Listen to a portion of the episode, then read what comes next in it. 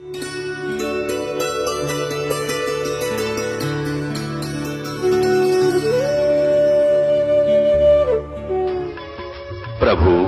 राम, देव, भगवान, अल्लाह, खुदा, ईश आदि नाम एक ही शक्ति के हैं। वो कैसा है, कहाँ है, कैसे मिलता है, किसने देखा है? ये प्रश्नवाचक चिन्ह पूर्ण रूप से हटाने के लिए अवश्य सुनिए जगत गुरु तत्वदर्शी संत रामपाल जी महाराज के अमृत वचन सर्व पवित्र धर्मों के पवित्र शास्त्रों के आधार पर।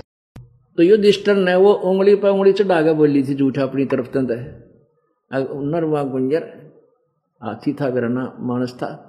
लेकिन भगवान के इतना बौड़ी बूझ थोड़ा ही है। वो तो एक एक सेकंड का हिसाब है। कहते हैं चिट्टी पायल बाजे पैर साहिब सुनता है सब लहर। अगर चिट्टी कीड़ी का कोई पायल बना के घुंघरू और बाँध दे, पहले चिट्टी की पायल किसी होगी? यानी कत्ती होए को ना पायल? और उसका खुद उसका नॉइस हो ही नहीं सकता। कहते हैं, जब पायल उसकी भी शोर होता है ना चिट्टी के चालन का भी उसको भी भगवान सुनता है, और तुम लोगों को कुंजर वहाँ कुंजर वो अपने घर की सा कि मैं बोल लिया अपने घर उसमें लेकिन भगवान के दरबार में नहीं चलेगी। तो उस एक घड़ी, दो घड़ी, जो भी उसका पाप बना था उस लिए उसके लिए उसको नरक में रखना पड़ा। युधिष्ठिर को भी इस बहाने से वहाँ भेजा उसने। युद्ध, धर्मराज ने अपने पुत्र को भी नरक में भेजा जा तेरे भाई बहन तेरे भाइयों को मिल के आ। देखा वो पड़े नरक में।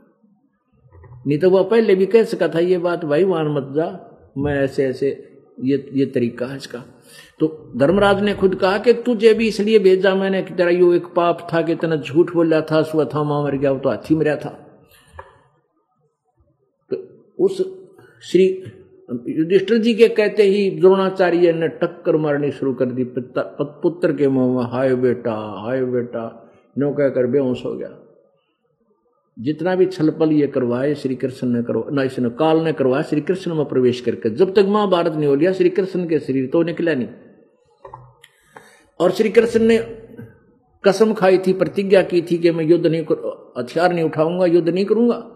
हथियार उठाया काल ने वो पहिया उठा लिया रथ का, और वो घुमाया, ना जाने कितनी सेना को मार डाला। तो पुण्यात्माओं इससे सिद्ध है कि श्री गीता जी का ज्ञान श्री कृष्ण ने नहीं कहा। और इन भगवानों के द्वारा यहाँ के, अब आप देख लो, जो ये नकली बताओ, है वहाँ नहा लो, वहाँ थरे पाप कट जाएँगे, ऐसा कर लो न्यू हो जाएगा वहाँ तपस्या कर लो। तो इन संतों और गुरुओं के बताए हुए समाधान से लाभ क्या होगा? जो भगवान, इनके भगवान के बताए हुए तो कुछ ना होया। और सारे कर्म भोगने पड़े जाओ के तो। तो वो परमात्मा कबीर जी है। वो कबीर परमेश्वर है, जो सब पापों का नाशक है। अब इन संत ऋषियों को ब्रह्मा, विष्णु, महेश तक, कृष्ण और श्री राम तक साधना का किसी को ज्ञान नहीं था अकॉर्डिंग टू द शास्त्र तो ये भी ऐसे घोर तप किया करते थे। और पुण्यात्माओं, शास्त्र विधि को त्याग कर मनमाना जो आचरण करते हैं उनको कोई सुख नहीं होता, ना कोई सिद्धि होती, ना उनकी कोई गति होती। गीता जी अध्याय नंबर सोलह के, श्लोक नंबर तेईस में। अब आपको ये कथा सुनाई कि श्री कृष्ण जी ने, श्री कृष्ण जी अपने कुल को भी नहीं बचा सका। अब दुर्वासा जैसे महापुरुष जिनकी इतनी प्रसिद्धि थी, उनके विषय में परमात्मा क्या कहते हैं? ग्रीब दुर्वासा को पे जहाँ समझन आई नीचे। छप्पन करोड़िया दो कटे, वो मची रुधिर की कीच। दुर्वासा को पेता समझन आई नीचे। परमात्मा ने, परमेश्वर कबीर देव के ज्ञान के आधार से श्री गरीबदास जी महाराज, संत गरीबदास जी महाराज ने दुर्वासा को क्या संज्ञा दी है? नीच, निकम्मी आत्मा ने कुछ भी ना सोची। बालका नासी कर दी मज़ाक कर दिया। बता के बिजली पड़ गई? और कहते हैं समझ न आई दुर्वासा को पे यानी क्रोधित हो गया। और समझ न आई नीच कुछ भी आगा पीछा ना सोचा उसने के, के जुलम होगा तेरे श्राप्त और छप्पन करोड़ यादव कटे भाई मची रुद्र की कीच।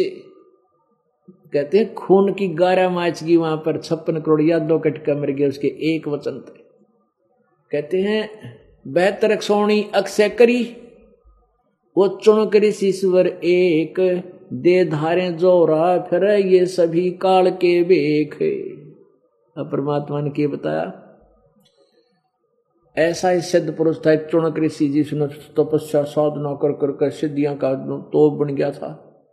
और बहत्तर करोड़ सेना मान धाता चक्रवर्ती राजा की खत्म कर दी थी अपनी होए अब उस चुनक ऋषि को क्या संगा दे रहे हैं कि छप्पन अक्षौणी अक्षय करी, क्षय माने नाश कर दी छप्पन अक्षौणी की। और चुनक ऋषिश्वर एक, वो तो ऋषिश्वर के करतूत हैं इस काल के पुजारिया के। ऋषिश्वर, ऋषियों में श्रेष्ठ, सर्वश्रेष्ठ ऋषि ने के जुलम किया। बेहतर सोनी अक्षय करी, वो चुनक ऋषिश्वर एक, और दे धारे मौत फिर ये सभी काल के वेख है। ओए होए। ये काल के ब्रह्म तक के साधक, और भी शास्त्र विरुद्ध नकली सकली भक्तियाँ करके अपनी गलत साधना से सिद्धियाँ प्राप्त करके चौधरी पाक गए आंडी पाक रहे थे, एक दूसरे तो प्रभु थे, ये बड़े महापुरुष हैं। दे धारे जोरा फिरे ओहो। जोरा मीन मृत्यु, मौत। चलती फिरती मौत ने कहीं, संत थे। दे धारे जोरा फिर ये सभी काल के भेष ये काल के पंथ है ना, ये सारे, ये कहते हैं इस तरह के वह चलती फिरती मौत है। ये को कह दे उसने श्राप दे दे, उसका नाश हो जाए या कोई सिद्धि तो मार दे किसी ने। और इनको फिर भोगना पड़ा वो दंड। काल ने सबको नचा रखा, मूर्ख बना रखे। काल डर करतार से, जय जय जय जगदीश और ये जोरा जोड़ी झाड़ था, पगरज डार शीश। आप क्या बताते हैं कि यु काल ब्रह्म, परमेश्वर से डरता जगदीश, जगत का स्वामी। अब जगदीश कौन है? कबीर परमात्मा, पूरे जगत का स्वामी। ये तो डिविजनल स्वामी है जो कोई इक्कीस ब्रह्मंड का, कोई एक विभाग का और सारे जगत का, पूरे विश्व का, पूरे सभी ब्रह्मंडों का जगदीश कबीर भगवान है। कहते हैं काल डरे करतार से और जय जय जय जगदीश। और ये मौत परमात्मा के, कबीर परमात्मा के जूते झाड़ते हैं, काल और ये दोनों। जोरा जोड़ी झाड़ता, पग पगरद डार शीश। तो पुण्यात्मा के कबीर परमात्मा की जो भक्ति करते हैं, पूर्ण परमात्मा की, उनके सामने। उनकी मृत्यु काल के हाथ नहीं है। उनके निकट मौत नहीं आ सकती। परमात्मा कहते कबीर जी की महिमा गरीबदास जी बता रहे हैं कि ये जोरा जोड़ी झाड़ता, या मौत तमरे कबीर भगवान के जूते झाड़े है और उनकी धूल को माथे को लगाती है कि आपके हंस के निकट में जाऊँगी नहीं जब तक आपकी कृपा आप नहीं कहोगे।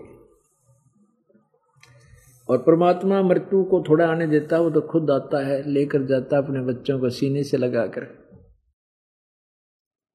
इस शरीर रूपी कांचड़ी तो काट गए। और इनकी वो मौत बिरानवाटी और टट्टी पिसाद माए निकल जा निकल जाता है भयभीत हो जाते हैं बुरा हाल हो से इनका तो, जो सतभक्ति नहीं करते। इस प्रकार हमने इस तत्व ज्ञान को समझना है। अपने आत्मा आपको, क्योंकि ना हमने अपने पुराणों का विशेष ज्ञान था। अब आपके मन में ये आया होगा कि ये तो हमने कभी सुना को ना, श्री कृष्ण जी ने खुद अपने को वंश को मार डाला होगा। यह कथा तो सुन रखी है, छप्पन करोड़ या दो मर गए थे। दुर्वासा के शराब आपस में लड़ मरे थे। अब देखिएगा, ये देखिएगा श्री विष्णु पुराण। ये है श्री विष्णु पुराण। और गीता प्रेस गोरखपुर से प्रकाशित है ये। इसके अनुवादक हैं मुनीलाल गुप्त।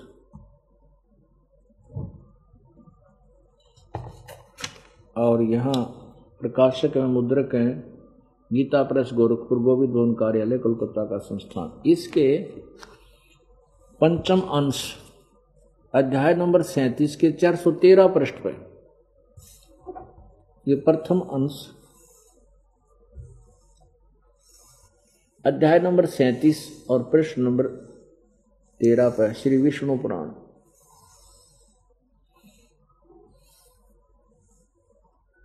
ये द्विज पर धूमन और सांब आदि कृष्ण पुत्र गण कर्तवर्मा सात्यक और अनिरुद्ध आदि तथा पृथु विपृथु, ये चारों वर्मा, चारों कक्रूर आदि यादवगण एक दूसरे पर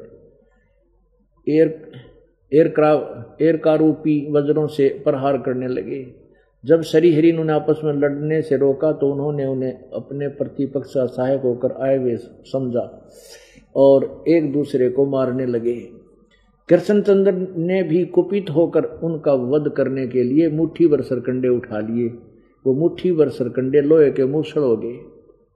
उन मूसल रूप सरकंडों से श्री कृष्णचंद्र कृष्णचंद्र संपूर्ण अतायत यादों को मारने लगे तथा समस्त या, समस्त यादव भी वहाँ आकर एक दूसरे को मारने लगे। बताओ वो भगवान ने जालड़न लाग गया बड़ा खड़ा हो गया लठम लठा अपने नाप पर मारन लाग गया।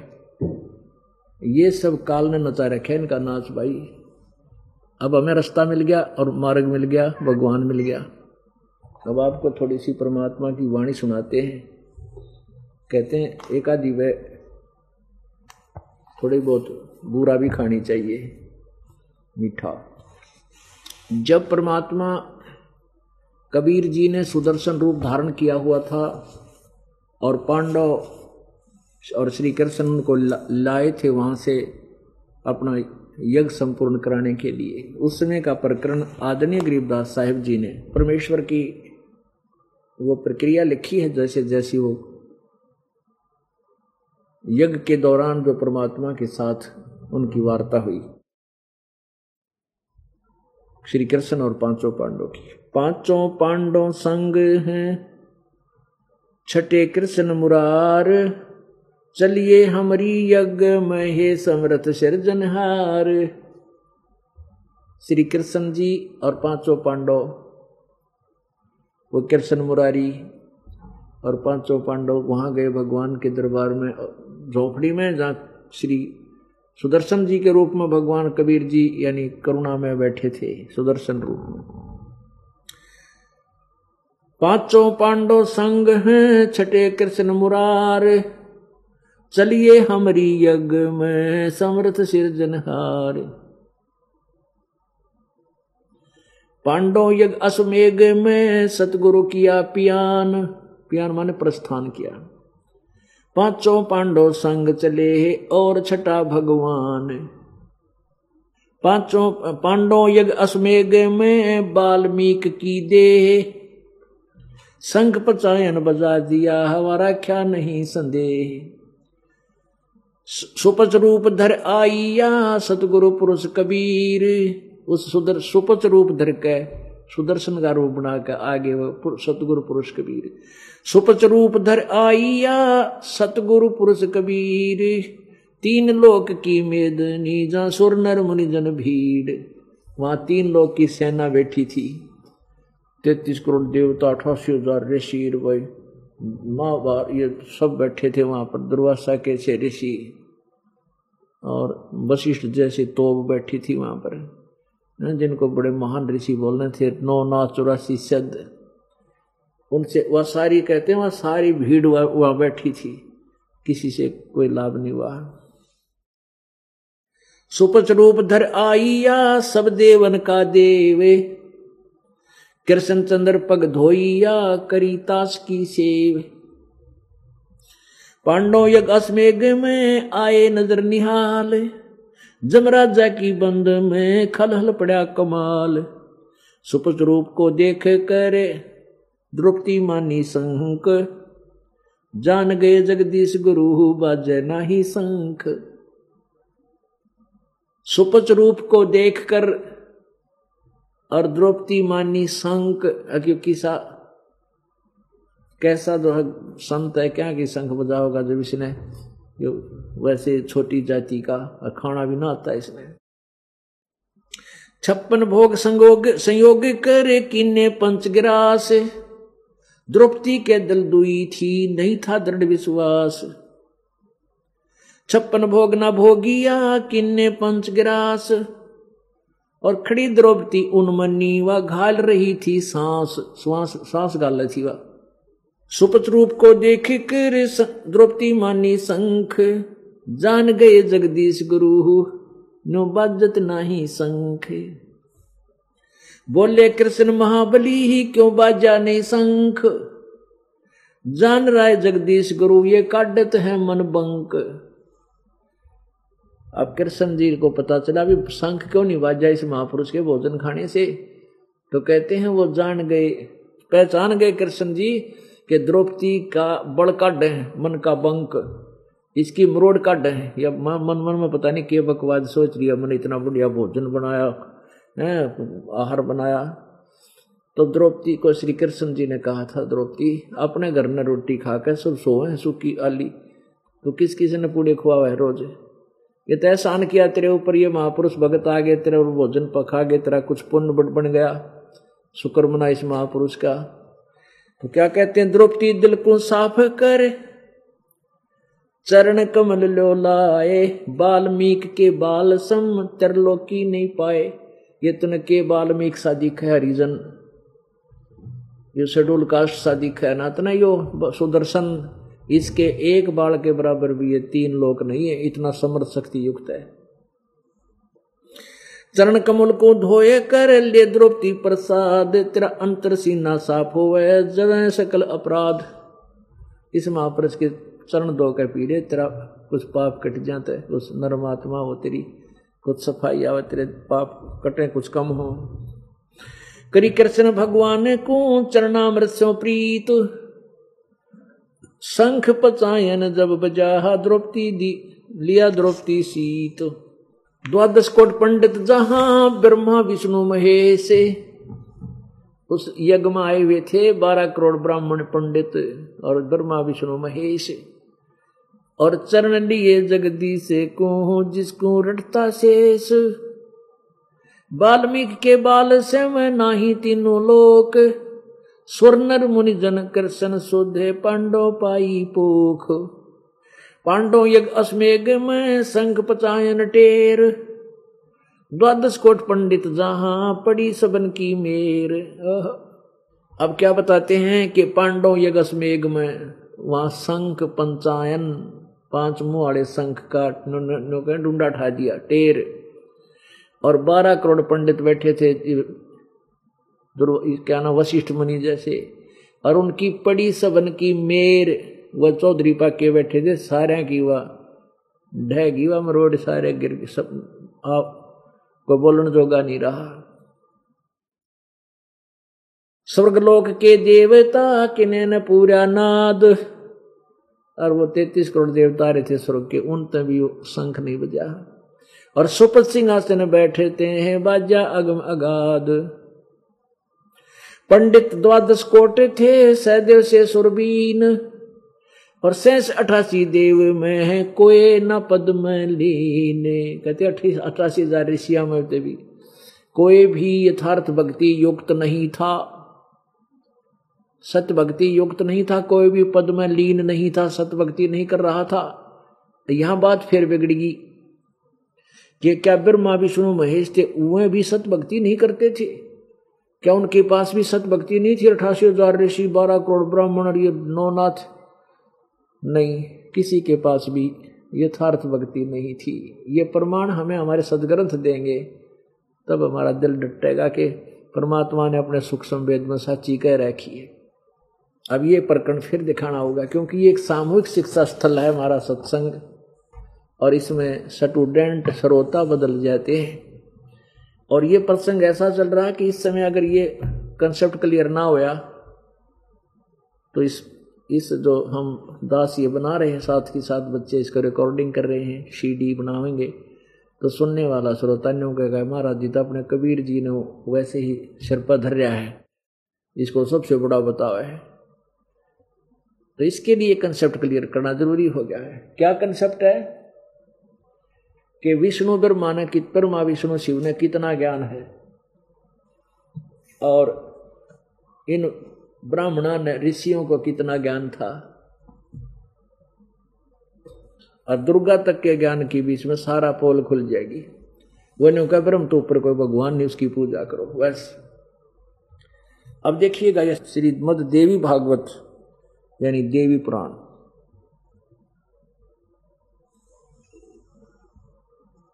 गीता प्रेस गोरखपुर से प्रकाशित है।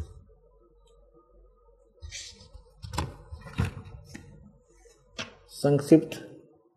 श्रीमद देवी भागवत सचित्र मोटा टाइप, केवल हिंदी। इसके संपादक कौन है? हनुमान प्रसाद पोदार, चिमनलाल गोस्वामी। ये कहाँ से प्रकाशित और छपी है? प्रकाशक में मुद्रक हैं गीता प्रेस गोरखपुर, गोविंद भवन कार्यालय कोलकाता का संस्थान। इसके 28 पृष्ठ को पढ़ेंगे हम।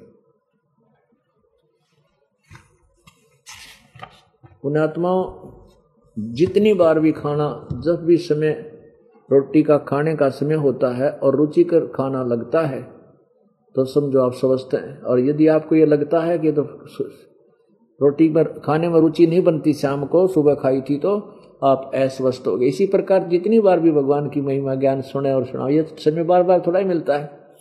तो अगर आपकी उतनी ही रुचि रहती है तो आप समझते हैं, क्योंकि भगवान की चर्चा हमने सपना में भी ना थी। हमने देखा अपने हमारे घर के सूत्या उठते नुकार जा खेत में, आज छुट्टी है इतवार की। जब रोटा ला, काट के पशुओं का चारा ला, और फिर वहाँ वहाँ लेकर पढ़ ले बैठ के भी। दूसरी बात नहीं थी। सारा दिन ये काम पर ले खपले। अब दया हुई परमात्मा की, ये अमृत वर्षा। मान ले किसी की रुचि थी, सत्संग सुना जाता था, सारे निरा जो है ना, अज्ञान सुन कर आया करते थे। वह रुचि नहीं बनती थी। तो ये तो दया करी दाता ने कि सदा थोड़े हुआ करें ये मेले। जो अब ला रखे मान ले कबीर भगवान ने। अब देखिएगा प्रथम पहला सकंद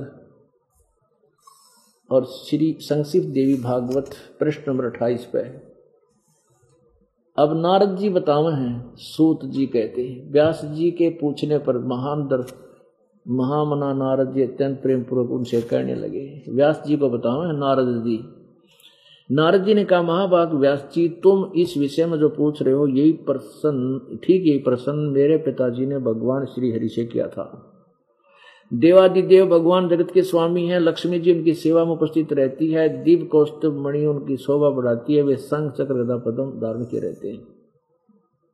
वे तरातर जगत के आश्रय दाता हैं, जगत गुरु देवताओं के भी देवता हैं। कौन विष्णु जी के बारे में कह रहा है? नारद के ब्रह्मा जी बतावे थे ऐसे जगत प्रभु भगवान श्री हरि महान तप कर रहे थे। विष्णु तप कर रहा था। उनकी समाधि लगी थी वे यह देखकर मेरे पिता ब्रह्मा जी को बड़ा आश्चर्य हुआ। अतः उन्होंने उनसे जानने की इच्छा प्रकट की। ब्रह्मा जी ने पूछा, प्रभु, आप देवताओं के अध्यक्ष, जगत के स्वामी, भूत, भविष्य एवं वर्तमान सभी जीवों के एकमात्र शासक हैं। भगवान फिर आप क्यों तपस्या कर रहे हैं? और किस देवता की आराधना में ध्यान मगन है, किस भगवान की भक्ति कर रहे हो? मुझे असीम आश्चर्य हो रहा है कि आप देवेश्वर एवं सारे संसार के शासक होते हुए भी वे भी समाधि लगाए बैठे हैं। अब श्री विष्णु जी क्या जवाब देते हैं? ब्रह्मा जी के विनित वचन सुनकर सुनकर भगवान श्री हरि, यानी विष्णु जी कहने लगे, ब्रह्मन सावधान होकर सुनो, मैं अपने मन का विचार व्यक्त करता हूँ। देवता दानो मानो सब यही जानते हैं कि तुम सृष्टि करते हो, मैं पालन करता हूँ, शंकर संहार क्या करते हैं? किंतु फिर भी वेद के पारगामी पुरुष अपनी युक्ति से सिद्ध करते हैं कि रचने, पालने और संहार करने की जो योग्यता हमें मिली है, उसकी अधिष्ठात्री देवी शक्ति, अधिष्ठात्री शक्ति देवी है, यानी दुर्गा है। हम सभी उस शक्ति के सहारे ही अपने कार्य में सदा सफल होते हैं। सुवर्त, प्रत्यक्ष और परोक्ष दोनों उदाहरण में तुम, तुम्हारे सामने रखता सुनो। यह निश्चित है कि उस शक्ति के अधीन होकर ही मैं शेषनाग के सिया पर सोता हूँ सृष्टि पर जाग जाता हूँ, और मैं सदा तप करने में लगा रहता हूँ। ये तप किसी वेद में, ना गीता में कहीं नहीं लिखा। उस शक्ति के शासन से मैं कभी मुक्त नहीं रह सकता। कभी अवसर मिला तो लक्ष्मी के साथ सुखपूर्वक समय बिताने का सौभाग्य प्राप्त होता है। मैं कभी तो दानों के साथ युद्ध करता हूँ, अखिल जगत को भय पहुँचाने वाले दैत्यों के विकराल शरीरों को शांत करना मेरा परम कर्तव्य हो जाता है। और फिर क्या बताऊँ आखिर में? ये उनतीस नंबर पृष्ठ है और पहला सकंद ही चल रहा है। अट्ठाईस पढ़ दिया उनतीस पढ़ रहे हैं अभी हम।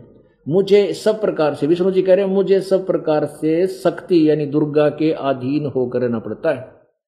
उन्हीं भगवती शक्ति का, दुर्गा का मैं निरंतर ध्यान किया करता हूँ। ब्रह्मा जी, मेरी जानकारी में इन भगवती शक्ति से बढ़कर कोई दूसरा भगवान नहीं, देवता नहीं, और तेरे की। अब आलिया और श्री कृष्ण जी के ज्ञान का, विष्णु जी के ज्ञान का, ये कहता कि मेरी मेरी जानकारी में दुर्गा तो ऊपर कोई भगवान को ना मत इससे की भक्ति कराया करूँ। अब दुर्गा क्या कहती है? पाँच सौ बैसठ पृष्ठ पे।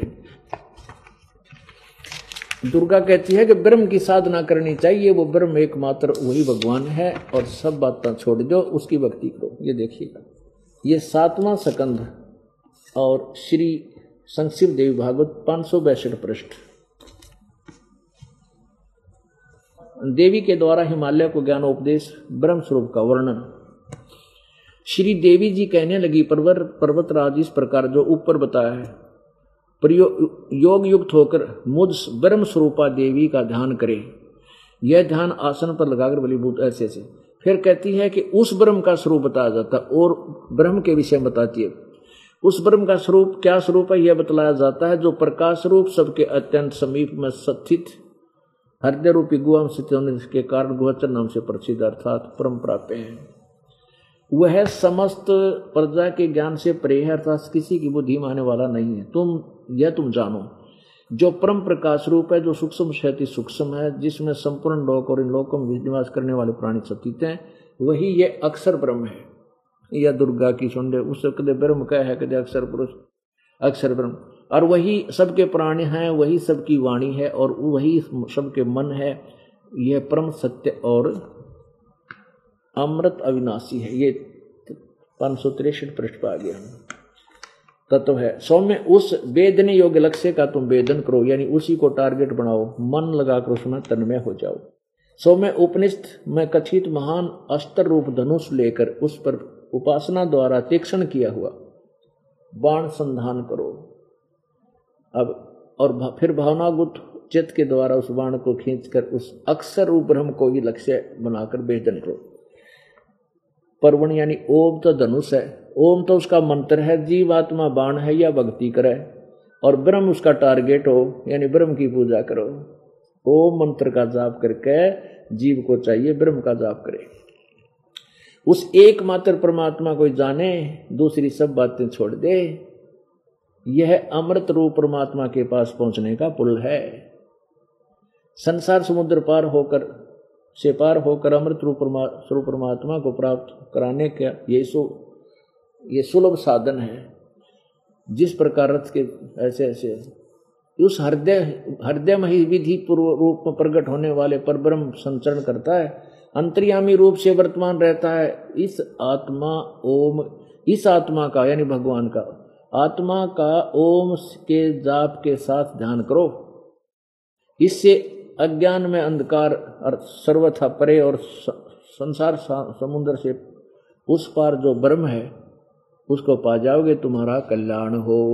दुर्गा कह है, ओम का जाप कर ब्रह्म न प्राप्त कर ले। उसकी पूजा करो और अन्य सब बातें छोड़ दे, दूसरी सब बातें छोड़ दे, उस परमात्मा को जानो। और वह यह सबका आत्मा ब्रह्म। ब्रह्म की पूजा करो, वो ब्रह्म ब्रह्म लोक दिव्य आकाश में स्थित है सत्सा है आगे लास्ट में इसी का, दो पाँच सौ तिरसठ में और देखो, एक लाइन रहेगी नीचे। आकाश में, वह ब्रह्म ब्रह्म लोक में स्थित और नीचे लिखा है, यह संपूर्ण विश्व सर्वश्रेष्ठ ब्रह्म ही है। यानी सबसे श्रेष्ठ ये ब्रह्म है और सारा कुछ ये ब्रह्म, यानी आखिर में घुमा फिरा कर ब्रह्म पहला छोड़ा। ये ब्रह्म की पूजा करो, दूसरी सब बातें छोड़ दो। अब और देखो अब फिर कहते हैं, सतयुग में ब्राह्मण वेद के पारगामी बड़े पूर्ण विद्वान होते थे, दुर्गा की पूजा करते थे। इस इस ये पाँच मिनट की जो है ना इस लालटेन के चांदने में सारा कंसेप्ट क्लियर हो जाएगा कि कितना तो दुर्गा ज्ञान था और कितना इन ब्राह्मण ऋषियों को ज्ञान था और कितना ब्रह्मा, विष्णु, महेश को ज्ञान था वह के साधना करते थे। यही दुर्गा पुराण, देवी पुराण इसके 414 पृष्ठ पे, यानी छठे सकंद में। ये देखिएगा, छठा सकंद, श्री संक्षिप्त देवी भागवत, चार सौ चौदह पृष्ठ पे। जन्मे जी ने पूछा महाभाग किस युग में कैसा धर्म का स्वरूप है? इस संपूर्ण विषय को विशेष रूप से बताने की कृपा कीजिए। व्यास जी बोले, राजन, यह निश्चय है कि सतयुग में ब्राह्मण वेद के पूर्ण विद्वान थे। अब सतयुग के ब्राह्मणा की यह स्थिति है त्रेता द्वापर कलयुग में। तो और लास्ट की बात है। उनके द्वारा निरंतर भगवती जगदम्बा यानी दुर्गा की आराधना होती थी। भगवती का दर्शन करने के लिए उनका मन सदा ललायित रहता था। और पाँच सौ बैसठ तिरसठ पाप ने देख लिया। अब क्या कहते हैं? ब्राह्मण वेद के, सतयुग के ब्राह्मण वेद के पूरे विद्वान होते थे। और वह दुर्गा की पूजा करते थे। अरे थरा गजे भैया और दुर्गा कहती है तो ब्रह्म है पूजन दोगा, उसको पूजो और सब छोड़ दो। अरे वाह। निरंजन धन तेरा दरबार, निरंजन धन तेरा दरबार, जहाँ पर तनक न्याय विचार। भाई वैसा उड है मुल मुल खासा। गल मोतियों के आर वैसा उड है मुल मुल खासा गल मोतियों के आर। पतिव्रता को मिले न खाद्य सूखा निरस आहार निरंजन। धन तेरा दरबार निरंजन, धन तेरा दरबार जहाँ पर तनिक न न्याय विचार। पाखंडिया की पूजा जग में संत को कहें लबार। पाखंडी की पूजा जग में संत को कहें लबार। अज्ञानी को परम विवेकी, ज्ञानी को मूड गंवार निरंजन। धन तेरा दरबार निरंजन। धन तेरा दरबार। कह कबीर, सुनो भाई साधो या सब उल्टा व्यवहार कहे कबीर। सुनो भाई साधो सब उल्टा व्यवहार। सच्चों को तो ये झूठा बतावे, इन झूठों का एतबार निरंजन। धन तेरा दरबार निरंजन। धन तेरा दरबार, जहाँ पर तनिक न न्याय विचार। कह कबीर, सुनो भाई साधो या सब उल्टा व्यवहार। कह कबीर, सुनो भाई साधो या सब उल्टा व्यवहार। सचों को तो झूठा बताओ इन, झूठों का एतबार निरंजन। धन तेरा दरबार निरंजन। धन तेरा दरबार। परमात्मा कबीर भगवान। आज से छह सौ वर्ष पहले 120 वर्ष बता के गई हैं बातें जो दास आपको प्रमाण कर रहा है वेदों और गीता में और पुराणों में। परमात्मा क्या करते, भाई, इन तुम्हारे गुरुआ ने क्या है बेरा कोई ना और ब्रह्मा, विष्णु, महेश तक भी ज्ञान नहीं है इनको। मेरे साथ दो भाई मैंने सब जग बुला पाया। इसी बोल में ब्रह्मा बोला, इसी बोल में विष्णु, इसी बोल में शंकर बोला, इसी बोल में ये सारे मत्सुंदर जैसे बोले। किसी को भी ज्ञान नहीं है। तो तब वो महर्षि मंडलेश्वर कहा करते, ये क्या जाने अज्ञानी कबीर? इसको संस्कृत आती है? ये क्या जाने वेदों और गीता पुराणों के बारे में? झूठा है, झूठ बोल रहा है। जब भगवान क्या करता रहे निरंजन, इतने नाश करे खैने कम इस काल को ब्रह्म को बोलते थे निरंजन धन तेरा दरबार तने के जुलम कर रखा सबको उल्टी पट्टी पढ़ा के सारे उल्टे पेड़े करवा रखे यात ने निरंजन धन तेरा दरबार जहाँ तनिक नहीं न्याय विचार, सारे उल्टे काम जो गुंडे काम करे, लड़की बात तो मौज मारे, और जो पति भरता बेचारी करके खाओ, उसने समय पर टूक भी को ना। अरे इन पाखंडिया ने भय ऋषि भय ऋषि हो क्या बात कही, ये तो नू था और फलाना था। है, और मन नो के मूर्ख है, के जाना अज्ञानी। इन अज्ञानी अंत परम विवेक की ज्ञानी को मूड गंवार निरंजन धन तेरा दरबार। अरे इन झूठा की बात पर यकीन कर रहे ब्रह्मा, विष्णु अदर अदरवर है, सर्वेश्वर है, अमर है, फलान है, मृत्युंजय है, कालंजय है, हैं? और ये झूठे जो सारी उल्टी कहानी सुनाते हैं, थरे गुरु, और इस मुझ सच्चे नहीं है झूठा, बताओ ने झूठा गा तो बार था रहे आज वो क्लियर होगी सारे कंसेप्ट के सचमुच ये न कहेगा मेरा नहीं था, हुआ भाई, वो क्या कर दे पंडित द्वास दस कोटे थे सैदेव से सुरबीन। सहस अठासी देव में, कोई न पद्म लीने। अठासी हज़ार देवता और बारह करोड़ ब्राह्मण कहते, इनमें भी कोई पद्म लीन नहीं था, इनको कोई यथार्थ ज्ञान नहीं था। ये क्लियर हो गया आपके समक्ष। सहस अठासी ऋषि, जहाँ देवा तेतीस कोट शंख न बाजाता से वो रहे चरण में लोटे। पंडित द्वादश कोटे हैं और तिरासी सद्ध शंख न बज जाता से, से वो पिए मान का मध्य। अब वहाँ तैतीस करोड़ देवता बारह करोड़ ब्राह्मण चौरासी शब्द बैठे थे। उन तभी शंख नहीं बजा क्योंकि वो तो मान बढ़ाई की भाँग पी रहे थे। पिए मान का मध्य। बाजा सुरंग स्वर्ग शंख स्वर्ग सोन्या चौदह भवन उचार। तेतीसों ततना लहा किन्ह न पाया पार। बाजा संग सुभान गति कणकण भई आवाज़। स्वर्ग लोक बानी सुनी ही त्रिलोकी में गाज। सैस अठासी देव कोट तेतीस रे। ओह, कितने प्यारे ढंग से वाणी बोली है। सैस अठासी देव कोट तेतीस रे ब्रह्मा विष्णु महेश सुधा जगदीश रे इंद्र वरुण कुबेर जहाँ धर्म राय है अंत कोट सुर संत जग उप, यज्ञ उपाय है। पंडित द्वादश कोट विपर से देव से और खेवट बिना जहाज़ कहो कौन खेव से? ओए होए। जहाँ पुंडरीक पारा सर नारद व्यास रे, गोरख दत्त दिगंबर और दुर्वास रे।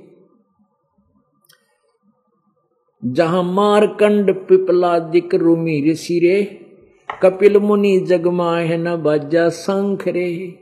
नो योगेश्वर निर्भय काग भूषण रे, जहाँ बावन गादी जनक भक्ति प्रचंड रे। जहाँ सुखदेव धरु प्रहलाद भक्त के खम्बरे जग रची जगदीश किया आरंभ रे जगरची जगरची श्री कृष्ण किया आरंभ रे बजा सुपच का शंख स्वर्ग में धुन सुनी, गण गंधर्व गलतान सकल ज्ञानी मुनि। बाल्मीक के शंख किए सुर मातरे द्रौप सुता के दिल में आई भ्रांत रे कणकण बाजा शंख स्वर्ग में सैल रे पांडो तप बिन, ताप बिंधंस किए सब मैल रे। ऐसा अजरज की नशीस दीन के शीश धरी। हरिया में भूब कहता दास गरीब धन धनी नर कबीर हरी। ऐसी अद्भुत लीला करके कहते हैं सुपत सुदर्शन के सिर पर दर्दी। मेरे बच्चे ने सुपत सुदर्शन ने शंख बजा दिया। यज्ञ जब ये पांडो राजा नो नाथो ने नादो बाजा चौरासी सिद्धि सब मोहे पूर्ण ब्रह्म ध्यान नहीं जो है। पुणात्माओं ये वो सूक्ष्म वेद है जिसके विषय में गीता जी अध्याय नंबर चार के श्लोक नंबर बत्तीस में कहा है कि वो सचिदानंद घन की वाणी में उन्होंने अनुवाद गलत किया है अनुवादकर्ताओं ने ब्रह्म वेद की वाणी लिख दिया, ब्रह्म का अर्थ कर दिया वेद, जबकि सत्रहवें अध्याय के तेईसवें श्लोक में ब्रह्मणे का अर्थ है सचिदानंद घन ब्रह्म, और ये सही अर्थ है। ये जहाँ विचलित हो जाते थे, ये अडंगा करते थे, ज्ञान का उड़े गोबर कर बैठे थे। अब सचिदानंद घन की वाणी में एक कबीर परमात्मा ने अपनी महिमा, अपना ज्ञान सर्व, कबीर जी ने गरीबदास जी के अंतकरण में फैक्स कर रखा था, और वो ही बोल रही है परमेश्वर की महिमा को। यज्ञ जब पांडव राजा नो नाथों ने ना दू बाजा। जब पांडवों ने यज्ञ रची तो नौ नाथों से भी शंख नहीं बजा। चौरासी सिद्ध रिद्धि सब मोहे, पूर्ण ब्रह्म ध्यान नहीं जो है वहाँ चौरासी चौरासी सिद्ध रिद्धि रिद्धि सिद्धि करें बैठे थे। उन्होंने पूर्ण ब्रह्म ध्यान नहीं जो है, उस पूर्ण परमात्मा की भक्ति उन्होंने करी नहीं। कोट तैतीस यज्ञ के माही, सुर नर मुनि जन गिनती नाही। छप्पन कोट जहाँ थे या दो, जिनसे ना ही बाजा ना दो। अरबों वक्ता वेद उचारी नाक भई संख यज्ञ संपूर्ण सारी सठ दर्शन की गिनती नाही, अनाथ जीव जी में बहुमाही माही। सुर नर मुनि जन तपासिनासी दंडी वृक्त बहुत उदासी, काम धेनु कल्प कृषि लाए, तीन लोग के सुर नर आए। पाँचों पांडव कृष्ण शरीरा, जिन जिनसे यज्ञ नहीं बही थीरा, पाँचों पांडव श्री कृष्ण समेत भी उनसे भी यज्ञ पूर्ण नहीं हुई। एक बाल्मीक नीचे कुल साधु, जिन संख पचायन पूरे नादू। और गणो माया के पूता ब्रह्म जोगनी सभी धूता कहते हैं बाल्मीक छोटे कुल का संत और जिसने शंख बचाने का डूडा ठा दिया। और कहते हैं, ये और गणो माया के पुता, ये तो माया के पुजारी थे, माया के बेटे। और ये इस माया ने इनको विचलित किया हुआ था, ये भगवान नहीं चाहते थे। अब इसमें सभी के विषय बताया है कि शेष अठासी देव कोट तेतीस रे ब्रह्मा विष्णु महेश सुधा जगदीश रे यहाँ के भगवान सहित बैठे थे वहाँ पर ब्रह्मा विष्णु महेश जैसे। और इंद्र कुबेर वरुण जहाँ धर्मराय है अंत कोट सुरसंत जो यज्ञ उपाई है। पंडित द्वादश कोट विपर सहदेव से और खेवट बिना जहाज़ कहो कौन खेव से। अब पुण्यात्माओं कह, परमात्मा कहते हैं बिन दुल है बरात कहो किस काम की, और ठोर ठोर अटक नावरिया चाम की। अब दुल्ला ना हो, दुल्ला ना हो, और बरात का टोल जा बैठा किसी का बार ना गया कोई पानी भी ना पिया ना। या खास बात समझ लियो, कोई पानी भी ना पूछे, इतने मलंग आ गया क्या करना है भाई तुम्हें? सबसे पहले इन्हों पूछा ना, उस दुल्ले का मुँह देख लिया कि अच्छी है, पीछे, आगे आगे नहीं। जब बरात ने पाँच छठ पानी पात की पूछा करें।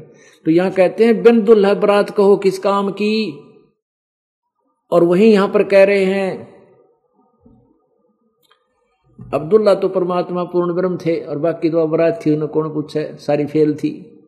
पंडित द्वादश कोट विपर सहदेव से, और खेवट पना जहाज़ कहो, कौन खेव से? जहाज़ में बैठ के ड्राइवर है नहीं सीप में, समुद्री जहाज़ में बैठ गया चला चालक है कोई तो बैठे रहो, उसमें कभी नून जारी है, कभी नून जारी हो, आखिर में डूब का मरे सारे। तो कहते हैं, परम संत बिना इस राम नाम की साधना कोई खे नहीं सकता। खेवट या नहीं है उसके बिना तो इसलिए तत्वदर्शी संत की शरण ग्रहण करो। वो परमात्मा ने ये दास आपके समक्ष उपस्थित कर रखा है। बोलो सतगुरुदेव। परम पिता परमात्मा, सारी सृष्टि के रचनहार कुल मालिक, कबीर देव, कबीर परमेश्वर।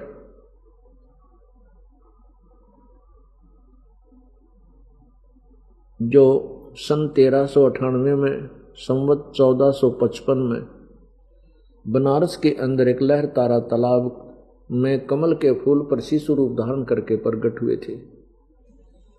वहाँ से उनको एक जुलाहा दंपत्ति उठाकर ले गए थे। लीला में, शरीर में जो बड़े हुए तो परमेश्वर एक तत्वदर्शी संत की भूमिका करने लगे, क्योंकि वो उसी उद्देश्य से आए थे और प्रत्येक युग में ऐसी भूमिका वो करते हैं। और अज्ञान पूरे मानव समाज में छाए हुए आध्यात्मिक ज्ञान को अपने तत्व ज्ञान के द्वारा, अपनी अमृतवाणी के द्वारा वो वर्णित करते हैं उस तत्व ज्ञान को, जिससे वो पूरे अज्ञान का नाश कर देते हैं। उसी उद्देश्य से परमात्मा कलयुग में आए और आज से लगभग 600 वर्ष पूर्व सर्व सदग्रंथों के अंदर छुपे गुड़ रहस्य को अपनी सिंपल लैंग्वेज में अपनी अमृत वाणी में, कबीर वाणी में सचिदानंद घन ब्रह्म की वाणी में,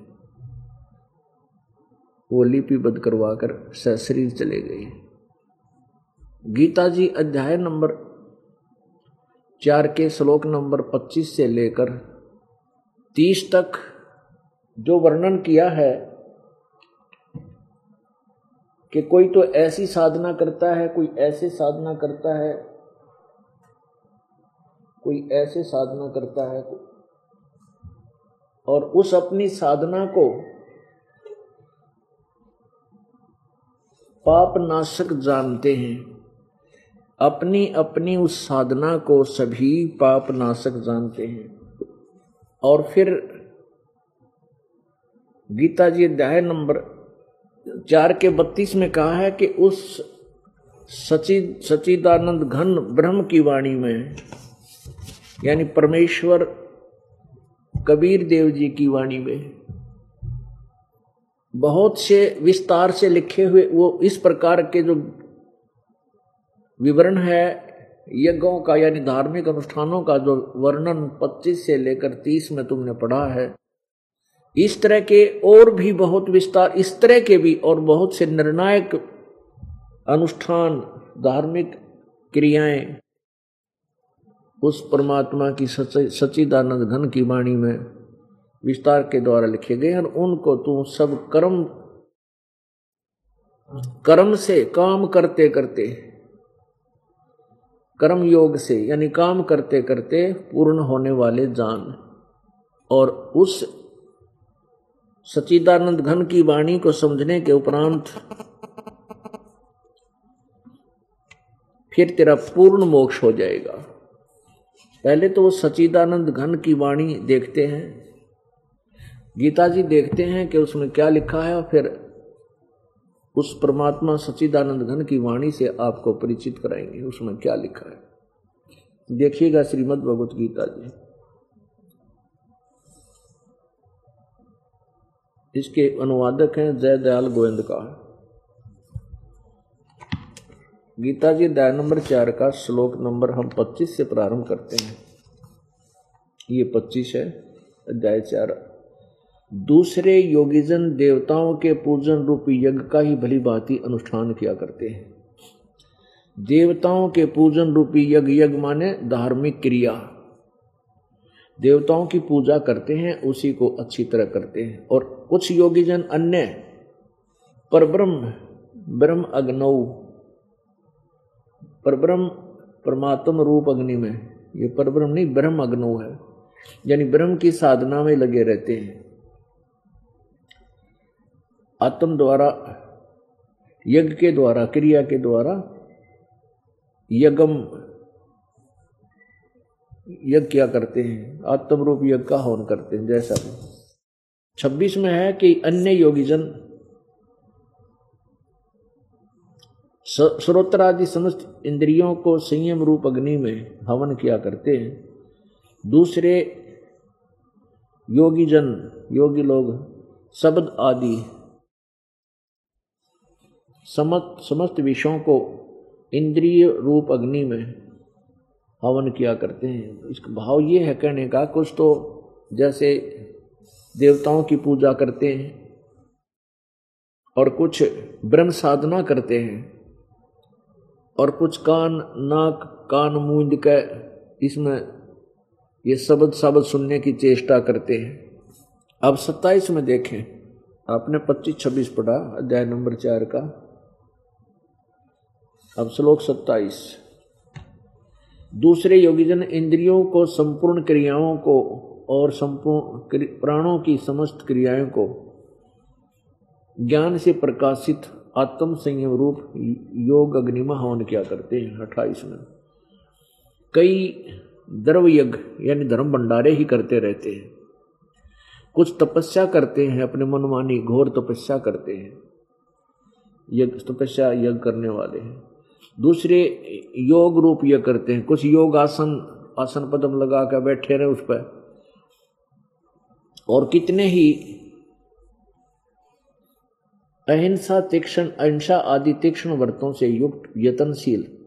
जैसे मुँह पर पट्टी बाँध के, पैरा तनंगे घूमे, इस तरह की साधना इसी को वो अपना कुछ सौदाई सब अध्याय रूप, जैसे गीता जी का पाठ करना नित्य नियम करना आदि, सिर्फ़ यहीं तक सीमित रहते हैं, ज्ञान करने वाले हैं। ज्ञान ये करते हैं। और उनतीस तीस में कहा है दूसरे कितने योगीजन अपान वायु में प्राणवायु को हवन करते हैं? और कितने ही वायु प्राण वायु को अपान वायु में वन करते हैं? अन्य नियमित आहार करने वाले हैं, अल्पाहारी हैं। कुछ केवल प्राणायाम करके ही संतुष्ट हैं। कुछ प्राण और अपान की गति को रोककर प्राणों को, यानी कुंभ चक करते रहते हैं। हवन क्या कर, प्राणों में हवन क्या करते हैं। ये सभी साधक यज्ञों द्वारा पापों का नाश करने वाले योग, योगों को जानने वाले हैं। ये इन्होंने अनुवाद ठीक नहीं किया। इसका अर्थ ये है कि ये सभी अपनी अपनी साधना को पाप नाशक जानते हैं। अब इसका विवरण, फिर ये बताया कि, इकतीस में ये बताया कि जो साधना करते नहीं, देखो सदग्रंथों में केवल शास्त्र अनुसार साधना करने का निर्देश है। अन्य जो साधना करते हैं, वो साधना व्यर्थ है। अब यहाँ केवल इतना प्रमाण दिया है कि जो भक्ति नहीं करते, वो तो सीधे महादुखी होते हैं। उनका तो कितने ठिकाना है कोनी? यहाँ देखो, इकतीस में, अध्याय नंबर चार के श्लोक नंबर इकतीस में। इकतीस में, एक कुरुश्रेष्ठ अर्जुन, यज्ञ से बचे हुए अमृत का अनुभव करने वाले योगी जन यानी शास्त्र अनु, अनुसार साधना करने वाले योगीजन सनातन ब्रह्म यान्ति उस सनातन ब्रह्म यानी परम अक्षर ब्रह्म सचिदानंद घन ब्रह्म को प्राप्त होते हैं पूर्ण परमात्मा को प्राप्त होते हैं। और जो यज्ञ नहीं करने वाले पुरुष के लिए यज्ञ ना करते धार्मिक अनुष्ठान नहीं करते उनके लिए तो यह मनुष्य लोक भी दुखदायक सुखदायक नहीं है। तो फिर परलोक कैसे हो सकता है? अब बत्तीस में कहा है। अब बत्तीस में कहा है कि ये और एक सचिदानंद गण की वाणी है। अध्याय नंबर चार का श्लोक बत्तीस। और इस प्रकार बहुत तरह के यज्ञ इन्होंने यहाँ ब्रह्मणे का अर्थ गलत कर दिया, क्योंकि जहाँ इनको ज्ञान नहीं था बड़ा गोबर करते थे। अब ब्रह्म, देखो पुण्यात्मा ब्रह्म का अर्थ होता भगवान। परमात्मा। और वेद क्या है? वेद परमात्मा का विधान है। ब्रह्म को समझो, राजा, वेद को समझो, राजा का संविधान अब संविधान का अर्थ राजा कोई करता है, कहीं अनुवाद करते समय तो अल्पज्य है, वो मूर्ख है।